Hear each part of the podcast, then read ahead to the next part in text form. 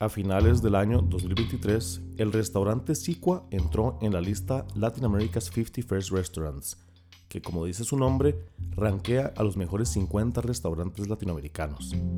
Es el primer restaurante costarricense que logra ingresar a esta lista y por eso vamos a hablar con Pablo Bonilla, quien es su propietario y fundador. Vamos a hablar sobre este logro, así como sobre lo que ha hecho que Sicua sea un restaurante tan único y además tan destacable. Acompáñenos en este episodio de La Buena Mesa. Espero que sí. Voy a llorar con que me pregunte eso. Eso, Jonita, así se pudo Estuve en Costa Rica, el módulo más pequeño era el de cocina costarricense. Esto es La Buena Mesa, un podcast para compartir conversaciones que nos nutran y que nos hagan bien. Es necesario avanzar hacia, hacia esa ruta. Invitamos a personas a que nos compartan sus ideas, historias y sueños que nos puedan ayudar a construir una sociedad más sana. De una generación. Yo soy Arturo Pardo. Y yo soy Sergio Leiva. Esperamos que este episodio te nutra.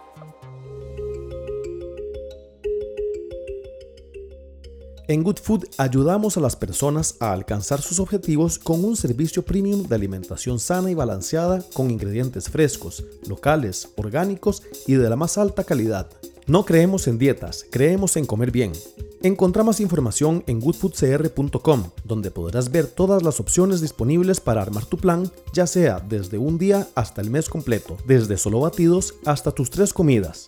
Explora las opciones y resolve tus comidas de la semana en goodfoodcr.com. Pablo, muchas gracias por estar conmigo. Hoy no, hoy no está Sergio Leiva con nosotros, como en los otros episodios, pero, Pero bueno, bueno, todo bien. Espero que Sergio gustazo. escuche este episodio y diga, mira, Espero. tenía esas preguntas. Espero, exacto. Quedó lindo. Sí, exactamente, ojalá.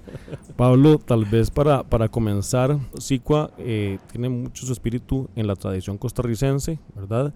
Eh, y en el uso de productos autóctonos.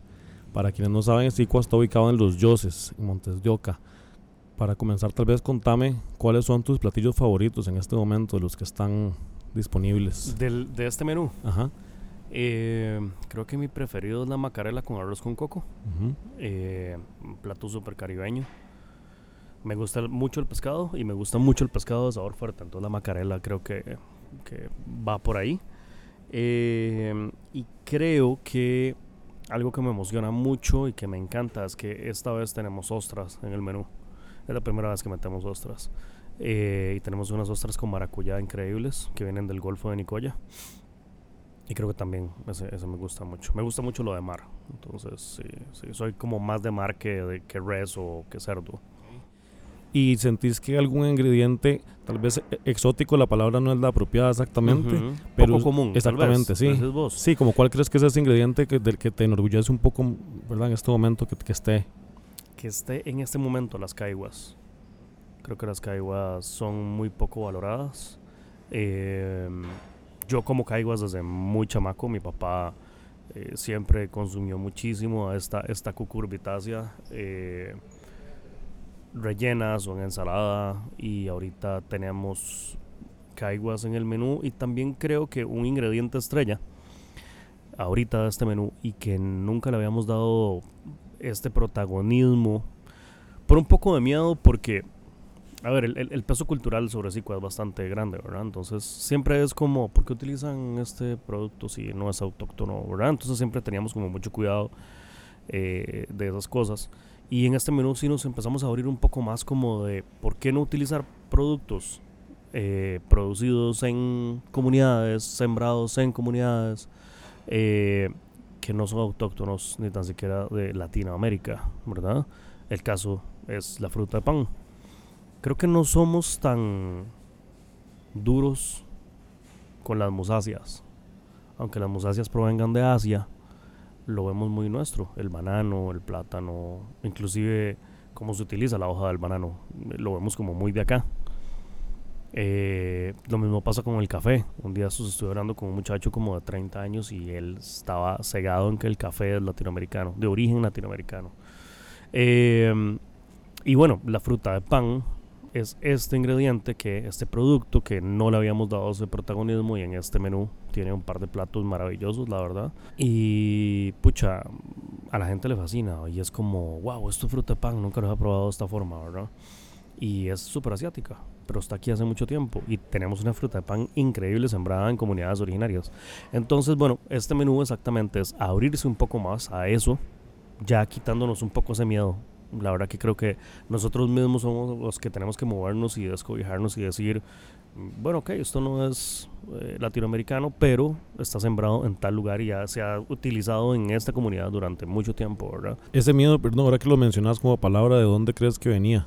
Siempre por comentarios. A ver, creo que... Como, como del comensal purista, tal vez. Sí, sí, por eso Psicua fue muy purista durante cinco años. Y ahorita es un lugar que tiene una base indígena muy grande, pero que se está abriendo a eso.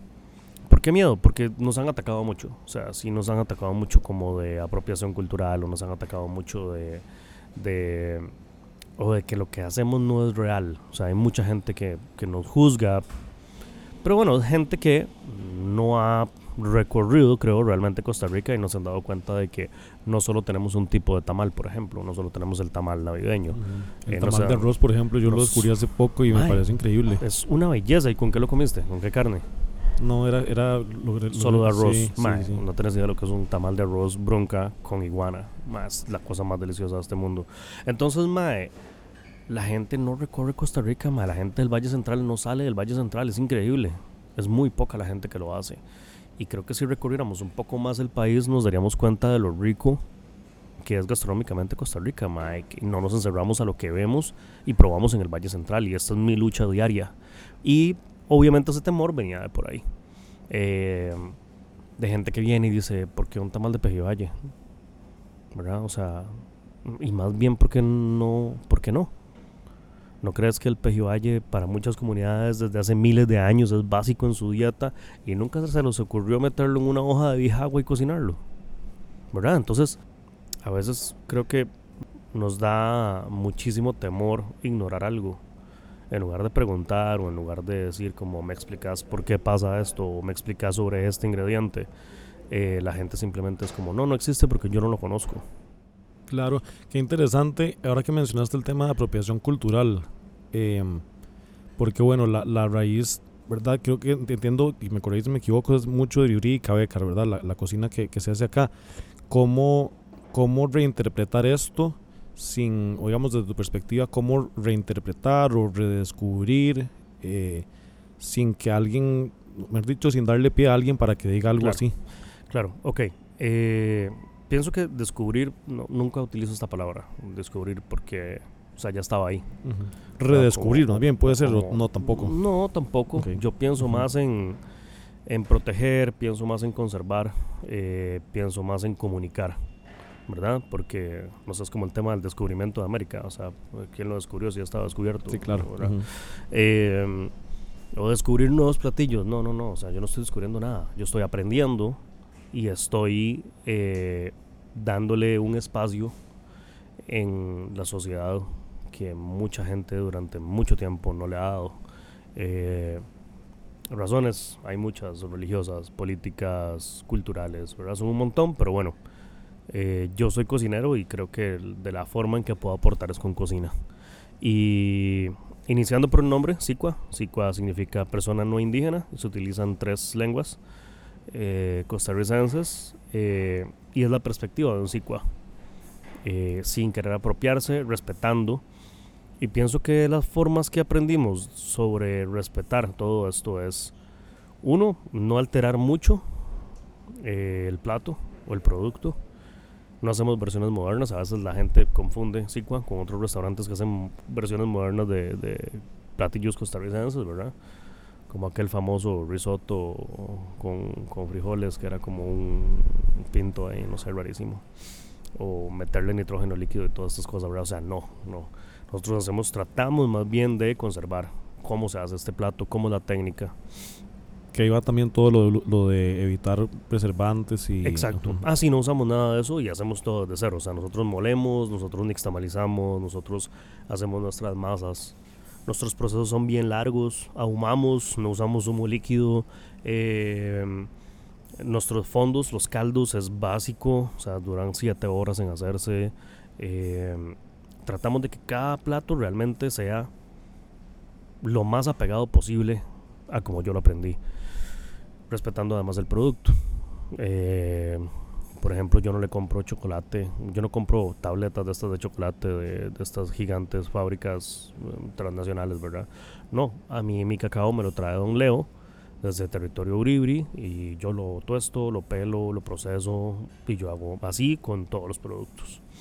Eh, y esta es la forma, creo, más limpia, pura, transparente de comunicar y de traer a la mesa una cultura milenaria de gastronomía sin eh, perturbarla, sin ensuciarla eh, y tratando más bien de que la gente se acerque a la fuente.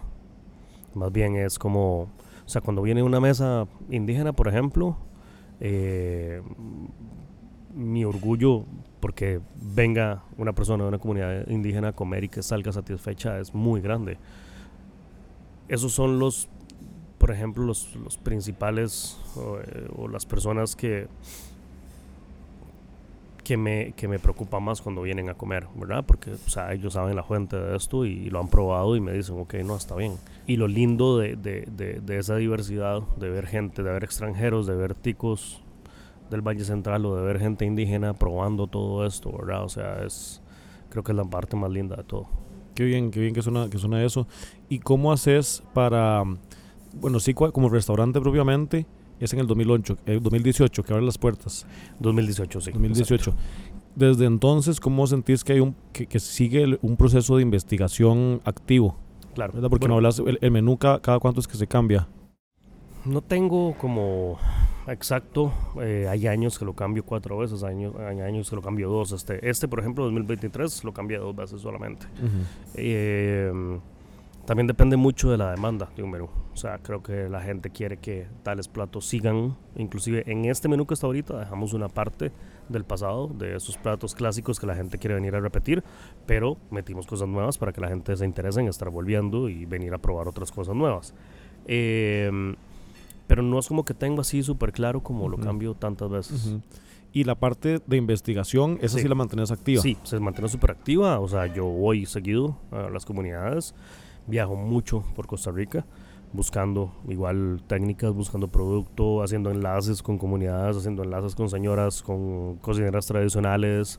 Eh, yo creo que esa base es lo que mantiene vivo a Sicua, ¿verdad? O sea, que siempre estamos conociendo cosas nuevas, estamos conociendo productos nuevos, estamos conociendo técnicas nuevas. eh, y además tratamos de incluir gente. Entonces, por ejemplo, María José, que es la jefa de cocina, eh, ya está haciendo lo mismo. Entonces no soy solo yo, ahora María también. Eh, vamos a tratar de hacerlo con Jerling, que es la otra jefa de cocina. Eh, con Diana, que es la, la chica de la barra, estamos también en el mismo proceso para que aprenda sobre bebidas, para que aprenda sobre eh, procesos eh, y estar en un continuo cambio. O sea, creo que, que tener siempre este buen contenido es lo que nos ha caracterizado, ¿verdad? Tener siempre a la mano los productos de temporada, eh, la gente se acuerda como, mira, en la temporada pasada tenías este plato con combro, ¿lo vas a volver a hacer? Sí, claro. En la temporada pasada del maíz pujagua tenías esto, sí, aquí está, este plato va a salir de nuevo. Eh, y ves a la gente venir una y otra vez por el plato que había probado. ¿verdad? Y entonces crea esta sinergia lindísima con el cliente. ¿Cuál es alguno de los descubrimientos más recientes que has tenido? Tal vez no necesariamente que ya esté reflejado en un platillo, pero algo como que te haya sorprendido recientemente. Claro, bueno, yo creo que el proceso que hemos tenido con la, con la fruta de pan ha sido increíble. O sea, no, no hemos parado. Ahorita hay un bajón en la temporada, como que las lluvias finales del año las afectaron un poco y no tenemos tanta cantidad. Eh, pero seguimos probando eh, con, con, con este producto y estamos también introduciendo en este menú por primera vez carne de res. Nunca antes habíamos tenido carne de res, siempre se había enfocado mucho como en, en- en gallina, en cerdo, después incluimos el pato, que pues también las comunidades consumen pato, a veces la gente se extraña cuando escucha que tenemos un plato con pato dos platos con pato, ¿verdad? Y el pato es un ave migratoria que es consumido por comunidades originarias hace mucho tiempo. Em, y bueno, creo que el estar intentando con carne de res y con fruta de pan es lo que me tiene más emocionado ahorita. Claro, Ahora, eh, Pablo, hablemos un poco del, del, premio que reciben. Cuando, bueno, contame tal vez cómo les dan la noticia de este reconocimiento y qué significa para vos claro. el, el hecho de recibirlo. Mira, llega un correo en donde te dice que fuiste seleccionado, eh, no te dice el número, el número te lo dice hasta el día de la ceremonia. O bueno, ya sea, el día de la ceremonia es del 1 al 50. Y unos días antes se hace por medio virtual del 51 al 100. Entonces el año pasado que estuvimos de 86, eh, se comunicó unos días antes de la ceremonia, igual fuimos a la ceremonia porque siempre lo invitan a los 100 y este año, bueno, estuvimos en la ceremonia y fuimos número 47, ¿verdad? Subimos 39 puestos. Eh, te llega un correo en donde te dice en, donde, en cuál de los dos segmentos estás. Eh, y ya, pues el día que, sucede virtual o, presencial, sabes el número exacto. Eh, para mí, bueno, o sea, estoy sumamente agradecido. La gente que vota en esto, pues la verdad que que les agradezco muchísimas a esas 300 personas que votan todos los años de pensar que SICUA tiene una propuesta de valor, eh, de pensar que SICUA hace comida rica y, de pensar que somos un buen restaurante, que, que, vamos por buen camino y eso es lo que me confirma a mí como persona y como chef. Eh, que lo que hemos venido haciendo está bien hecho, que lo que hemos venido haciendo de una manera súper orgánica, tranquila, eh, muchas veces hasta desapercibidos dentro de Costa Rica, porque nos dan más pelota afuera que acá.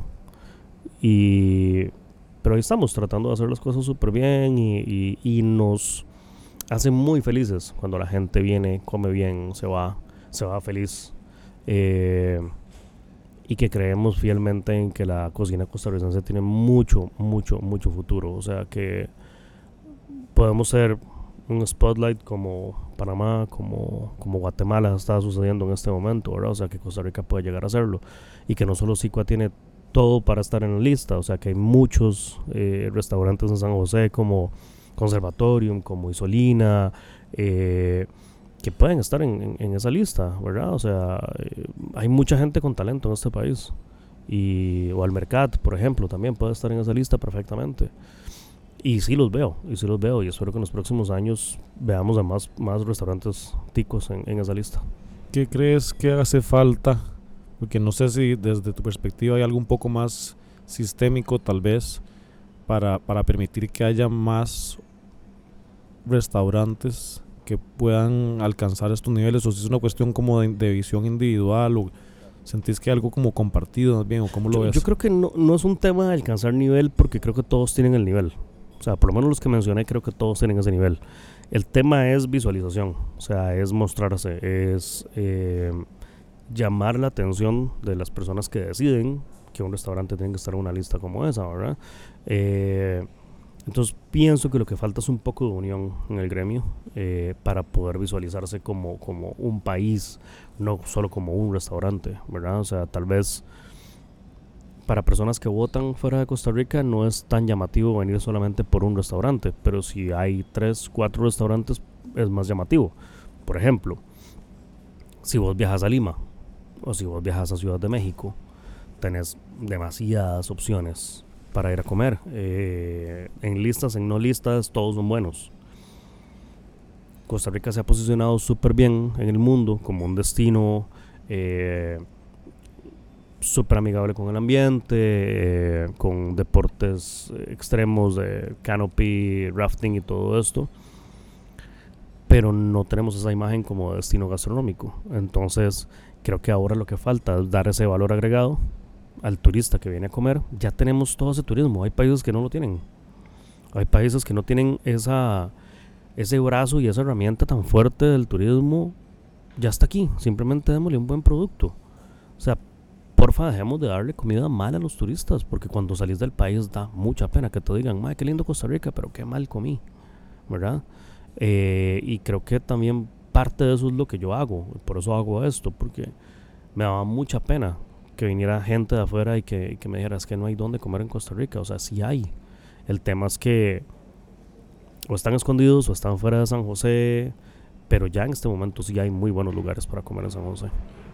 ¿Cómo es el tema de asequibilidad ¿verdad? tomando en cuenta tal vez y pensando un poco, no sé, de repente en, el comensal costarricense también, ¿dirías que hay posibilidades para comer bien sin la necesidad de que sean platos o, o desde la perspectiva del, del, turista local que, sean, que sea como un lugar costoso? Bueno, o sea, todo depende de perspectiva. Te voy a dar un ejemplo. El plato más caro en Sicua cuesta 14.900 colones, más o menos. ¿okay? Es una costilla de cerdo que lleva un proceso más o menos como de 48 horas eh, entre cocción, marinado, limpieza, ¿verdad? todos los procesos que lleva. Que se cocina al carbón, que tiene unas guarniciones muy bien pensadas, eh, con un maíz no transgénico. Pero vos vas a Barrio Escalante, te metes a X lugar, te comes una hamburguesa con un pan eh, súper industrializado, con una carne importada que tiene un porcentaje de grasa altísimo, inyectado, eh, lleno de químicos, y pagas 12 mil colones por una hamburguesa. Entonces yo creo que todo es cuestión de perspectiva. Porque eso no lo ves caro. Pero sí ves caro ir a un restaurante de este tipo a comer, cuando realmente con más de 14 mil pesos para abajo. Eh, y dando así ejemplos a muchísimos. Eh, no sé, por ejemplo, Lucho en Isolina, cuánto gasta Lucho en su personal cuánta gente tiene en la cocina para que se logren los platos que tiene. O Henry en Conservatorium, cuánto crees que cuesta tomar una pieza de carne y madurarla por 100 días. Tienes que calcular bien el rendimiento de esa carne y después tienes que venderla a un precio porque además son negocios que tienen que sostener. Eh, hay que pagar pólizas, hay que pagar caja, hay que pagar mm, municipalidad. A nosotros nos cobran además diferente la electricidad, el agua, eh, hay que pagar por poner música. No sé si vos sabes, bueno, pues, sí, obvio, vos sabes. O sea, hay que pagarle a una entidad en este país para poder poner música en un restaurante, para que suene cuando entras a un restaurante, para la gente que está escuchando esto y no lo sabe, para la gente que entra a un restaurante y hay música en un parlante, el restaurante tiene que pagarle una entidad mes a mes para poder tener esa música. Todos esos costos suman y todos esos costos están en un plato. ¿verdad? Entonces cuando la gente llega a comer y dice como, wow, qué caro esto. O sea, sepa que ahí está el salario, ahí está la póliza, ahí está la luz, el agua, el gas. Y todo lo que usted está viendo alrededor del restaurante está cobrado en ese plato. Entonces, sí, hay gente que se pasa. O sea, hay gente que en este país cobra por un menú de degustación 200 dólares. Como si estuvieras en Nueva York. Y lo peor es que no está bien hecho ni está rico. Pero hay lugares con buena comida súper accesibles. Y en el hecho de que un restaurante esté en una lista no quiere decir que tenga que ser caro a ese punto. Ahora, y bueno, me, contabas un poco, digamos, eh, la, la, demanda que hay, ¿verdad? Para, para visitar Sicua. ¿Sentís que el, el premio, también el recibir este premio, puede que, que, que genere un cambio en, en, la forma en la que, sí. en la que se manejan las sí, reservas, etcétera? Claro, sí, sí, sí, claro. Creo que también hay un hype que dura cierta cantidad de tiempo. Por hecho, nosotros somos un restaurante que está lleno casi siempre. El, nada más nos afecta un poco la temporada baja de octubre. Octubre es un, muy, un mes muy, muy, muy bajito para nosotros, pero es entendible porque nuestro fuerte es el turismo. Entonces es el mes en que menos gente viaja a Costa Rica por la lluvia y bueno, entonces es, es un mes bajo. Pero normalmente es un restaurante que está lleno, o sea, por dicha, a la gente le gusta muchísimo, vuelve o es el lugar que traes a tu jefe extranjero, que traes a tu amigo extranjero porque te vino a visitar. Y creo que se ha vuelto un referente de, de, de, de cocina costarricense real. Y sí ayuda el premio a que, a, que, a que haya mucha más expectativa, a que haya más gente que quiera venir. Tal vez hay gente que nunca había escuchado, nos pasa mucho, gente que nunca había escuchado en Costa Rica y vio una noticia como esta y dice, ah, ok, vamos a ir a probar, ¿verdad?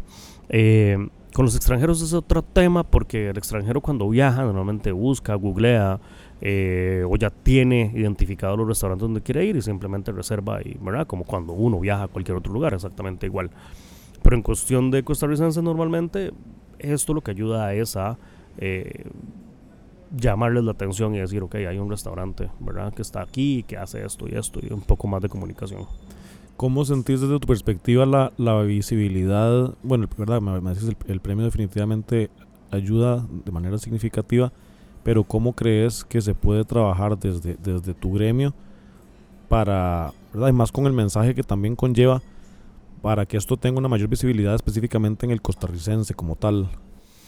Bueno, yo creo que tal vez puede ser como quitarnos un poquito ese estigma de que la cocina costarricense no puede llegar a nada, ¿verdad? O sea, creo que... Porque ¿Sentís que eso está, eso está presente? Sí, claro, está súper presente. O sea, normalmente el costarricense piensa que en Costa Rica no hay buena gastronomía. Eh, y como te digo, si vos viajas a cualquier comunidad rural, vas a encontrar un restaurante, una soda o una señora que hace cocina increíble. El hecho de que no sea un restaurante de alta cocina no quiere decir que no esté bien, ¿verdad? Porque también eso siempre es como todo un tema. Inclusive yo no considero así un restaurante de alta cocina. O sea, somos más bien un restaurante de cocina eh, súper informal, súper casual. eh, no, no, ¿Cómo se refleja eso para tal vez entenderlo? eh, normalmente son platos para compartir, no es un restaurante con manteles, no es un restaurante donde tenés que seguir protocolos, hacemos un montón de platos para comer con la mano, por ejemplo. Eh, me hace mucha gracia, tenemos estos rollitos de fruta de pan, que son rellenos de rabo de res estofado. Eh, tienen, tienen una salsa de carao y, y una mantequilla de, de- de- de fruta de pan. Y ver a la gente comiéndoselos con, con- con cubiertos. Que todo bien. O sea, puede ser que hay gente que no le gusta ensuciarse las manos, ¿verdad? Pero uno los ve tan incómodos. Entonces yo llego a veces a las mesas y les digo, mira, eso es para comer con las manos. Ah, ok, qué bien, gracias. Y ya vos los ves así. Más bien tráeme otros, porfa. Claro. ¿verdad? Entonces, mae, eh, quitarnos un poco como ese protocolo, mae, de, de que la buena cocina tiene que ser de tal forma, no. El hecho de que hayan restaurantes, la inclusión de restaurantes como Sicua, restaurantes como la Cantina del Tigre en Panamá, eh, Mercado 24 en Guatemala, o sea, estos restaurantes tan informales, o Julia en Buenos Aires, estos restaurantes tan informales, mae, dejan súper claro de que la diversidad gastronómica en Latinoamérica es muy grande. Tal vez quitarnos un poco este chip tan europeo de que el restaurante debe ser con tantos tenedores y el mantel blanco y demás para que sea un restaurante de calidad. No. Ma, yo como súper bien en la soda que está ahí enfrente de la bomba de la California, ma. O yo siempre que me preguntan, ma, para mí Coconut es uno de los mejores restaurantes de San José. En técnica, en sabor, que no vas a comer con 15 tenedores. No, no vas a comer, pero eso no quiere decir que sea un mal restaurante, ma. Quitarnos ese, esa idea, ma, de que solamente un restaurante con tales características es bueno. Puedes comer muy bien en muchos, muchos lugares de Chape y de Costa Rica. Y me llama la atención de lo que estabas hablando antes, que evidentemente y tal vez a veces a uno se le puede olvidar la importancia de la procedencia de los ingredientes utilizados. Sí. En, en tu caso, ¿sentís que, que, digamos, siendo un país donde hay, donde hay una abundancia de producción agrícola, desde, tu- desde tu perspectiva, digamos, es, es difícil eh, acceder a, ingredientes de calidad o más bien es como No. saber llegarle, ¿no? No, no, no. Ha- Hay muy buena calidad, mae. O sea, inclusive somos un país bendito en donde vos sembras cualquier cosa y crece, ¿verdad? Eh, a mí me llama mucho la atención y creo que viene también de lo que estábamos hablando hace un rato. O sea, de que siempre tenemos la creencia de que si algo viene de afuera es bueno y que si es tico no. Entonces, te voy a dar un ejemplo con un plato específico. Un arroz guacho. Cuando la gente viene aquí y prueba el arroz guacho es como, wow, nunca había probado un arroz tan bueno, ¿ok? Y lo hacemos con arroz tico. Eh, yo he visto versiones de arroz guacho con arroz arborio, ¿verdad? El arroz de risotto, Que es importado todo. que es importado. Eh, pero es que además tiene toda una connotación en donde qué feo hacer un arroz guacho con arroz tico. Qué nice es un arroz guacho con arroz arborio, ¿verdad? Mae, ¿por qué? O sea, ¿por qué tenemos esta idea de que no puede ser de calidad o que no puede ser alta cocina si no tiene algo o un ingrediente importado, mae? A mí sinceramente me parece una falta de respeto. O sea, me parece una falta de respeto con los productores de arroz de Costa Rica, mae. O, mae, cuando te dan un trozo de carne y te dicen, mae, es que esta carne es importada, la, la, la. Mae, en Costa Rica es muy buena carne. Que casi todas se la llevan, sí. Eso es otro tema. Pero en Costa Rica es súper buena carne, mae. Entonces, eh, o el aguacate, mae. En la zona de Santos está llenísimo de aguacate de una calidad increíble. Pero si te dicen que es aguacate mexicano, entonces es como, ah, wow, qué bueno, mae. Y es más caro.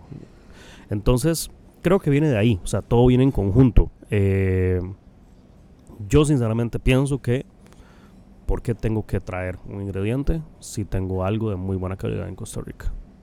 Y bueno, Zico es un ejemplo más.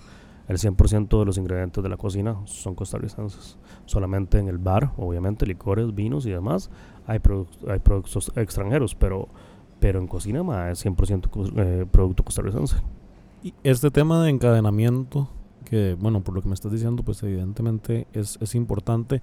Eh, volviendo un poco como a lo que hablábamos al inicio, ¿verdad? del tema de, de, las comunidades indígenas, ¿hay alguna parte que también tenga que ver directamente con, con, con que haya encadenamiento que, que incluya las comunidades como tal? Sí, bueno, el tema del encadenamiento mae, proviene de una vez, todavía no existía Sicua. Teníamos un lugar que se llamaba Tomillo, que fue donde inició Sicua, en Barrio Escalante. Eh, vino un gran amigo, Cabecar, a una feria famosa que se hace los sábados, en donde venden cosas sin químicos. Y al mae le cobraban un montón de plata por ponerse ahí con un saco de frijoles a vender. Y le cobraban por el día, mae sinceramente me dolió mucho porque creo que nadie sabía de dónde venía este mae. Este mae tenía que caminar dos días con el saco al hombro para poder coger el bus en Grano de Oro de Turrialba para llegar a Chepe. Cargando un saco de 25 kilos, mae. Y me acuerdo que esa vez llegó muy frustrado, además estaba lloviendo, mae. Y llegó súper frustrado a decirme que no había podido vender los frijoles. Y yo le dije, bueno, ahí, déjalo aquí y yo me encargo de venderlo y te deposito la plata.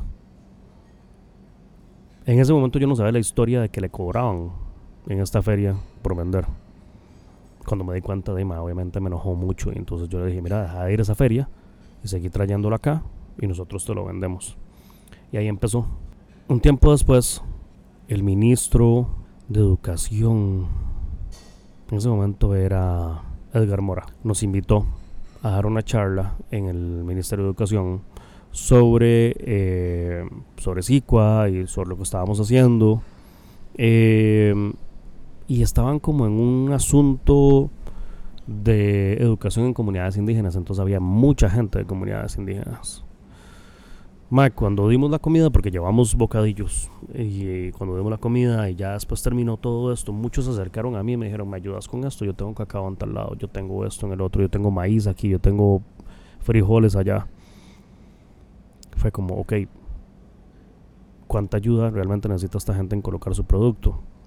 Y yendo más allá de la parte económica, lo que yo siempre he pensado es, mae, esto es como posicionar culturalmente un grupo, es posicionar culturalmente una comunidad, es como, los frijoles cabecar, los frijoles morados cabecar, casi nadie los conoce. Eh, el maíz pujagua de Guanacaste, entonces, como con un producto con el cual haces un plato rico y lo vendes, al final lo que estás ayudando es culturalmente a alguien. Le estás pagando, se lo estás comprando, ayudas a que más restaurantes en Chepe lo consuman, que es lo que hemos hecho durante todo este tiempo. Pero lo que significa para alguien que lo siembra y que le ha costado colocarlo en el mercado, culturalmente es muy grande el impacto que tiene esto. Eh, y entonces cuando nos dimos cuenta del impacto cultural que podía tener, fue cuando iniciamos a encadenar. Eh, además tenemos un producto de primera calidad, un producto increíble, un producto de temporada, eh, un producto fresquísimo, de un sabor, un sabor inigualable. O sea, la gente aquí viene y me dice, que este palmito tan rico, porque este maíz sabe tan diferente al que compro en el súper. Y es exactamente por eso, ma. Inclusive muchas veces, ma, son productos, no sé si vos eh, durante los últimos años has escuchado un término de biodinamismo. No lo tengo Que normalmente se, se, se mencionan vinos. Pero bueno, términos como el biodinamismo o términos como la permacultura, mae, son aplicados por estas comunidades hace miles de años, mae, ¿verdad? Hace 2000, hace 4000 años, mae. Eh, biodinamismo es eh, incluir las etapas de la luna en, la cosecha. O sea, cuando cortas una planta o cuando cosechas el fruto, ¿verdad? O sea, se hace por medio de los, de los movimientos de la luna. Y muchas comunidades de estas hacen eso. Pero como es una comunidad originaria, la gente no lo toma en cuenta. O sea, no dicen como, ah, Tuanis, tienes, tienes una yuca biodinámica o tenés una papa biodinámica. No, no, no, es que el vino traído de tal lado es biodinámico, ¿verdad?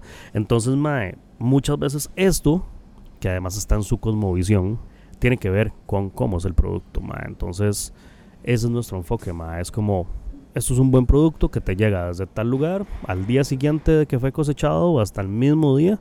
Em, y los platos increíbles que pueden salir a partir de ahí. Pablo, tengo una última pregunta y va, un poco también enfocado ahora que me, me contabas con tanto con tanta pasión, porque se nota realmente como que dentro de este proceso, pues definitivamente hay mucha pasión, ¿verdad? Y no solo como la creación de platos, sino también como todo este proceso con, con los mismos eh, agricultores que, que, que trabajas o proveedores. ¿Dónde ves que está, digamos, tu visión de lo que es SICUA? ¿Sentís que ya está completamente satisfecha? ¿Todavía hay como no, una parte ahí? No, no, no, no. Yo creo que lo que nos falta es más comunicación en Costa Rica y enlazar a más gente. Eh, me encantaría tener más tiempo para traer más cocineras tradicionales.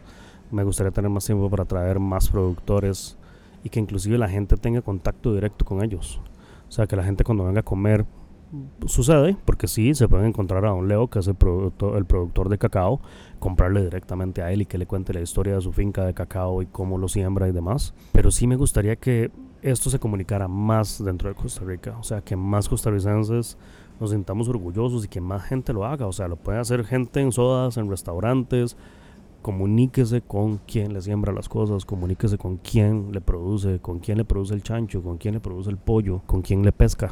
Esta comunicación y esta línea es lo que hace que el cliente vuelva y diga como, claro, ya entiendo por qué ese palmito sabe tan diferente, ya entiendo por qué ese pescado es así, eh, no me están dando tilapia china, me están dando una corvina que vino del Golfo de Nicoya, eh, sembrado, eh, perdón, pescado por la gente, la venado, ¿me entendés? Entonces, tiene que haber una muy buena comunicación entre el proveedor, cocina y el cliente. Yo creo que en esto me quiero enfocar ahora, en esto quiero que la gente, la gente sienta lo real mae, de la cocina nuestra eh, y esa parte tan importante que es el otro extremo del cliente, ¿verdad? Que es el productor. Pablo, muchísimas gracias de verdad por Ma, vos. esta conversación muy, muy rica eh, en contenido y además también en las imágenes de la, de la comida que, que- de, la, de, la que, de la que tanto hablaste. Así que, verdad, muchas gracias, muchas felicidades. Mae, gracias a vos. y pura bueno, muchos éxitos hacia adelante. Gracias, mae. La Buena Mesa es un podcast de Good Food. Si te gustó lo que escuchaste, suscríbete a este podcast en tu plataforma favorita y ojalá puedas recomendarlo. Edición Arturo Pardo. Música y branding sonoro por Pipa Fábrica de Sonidos. Encontra más contenido que nutre en goodfoodcr.com barra blog. En una sociedad más sana, ganamos todos.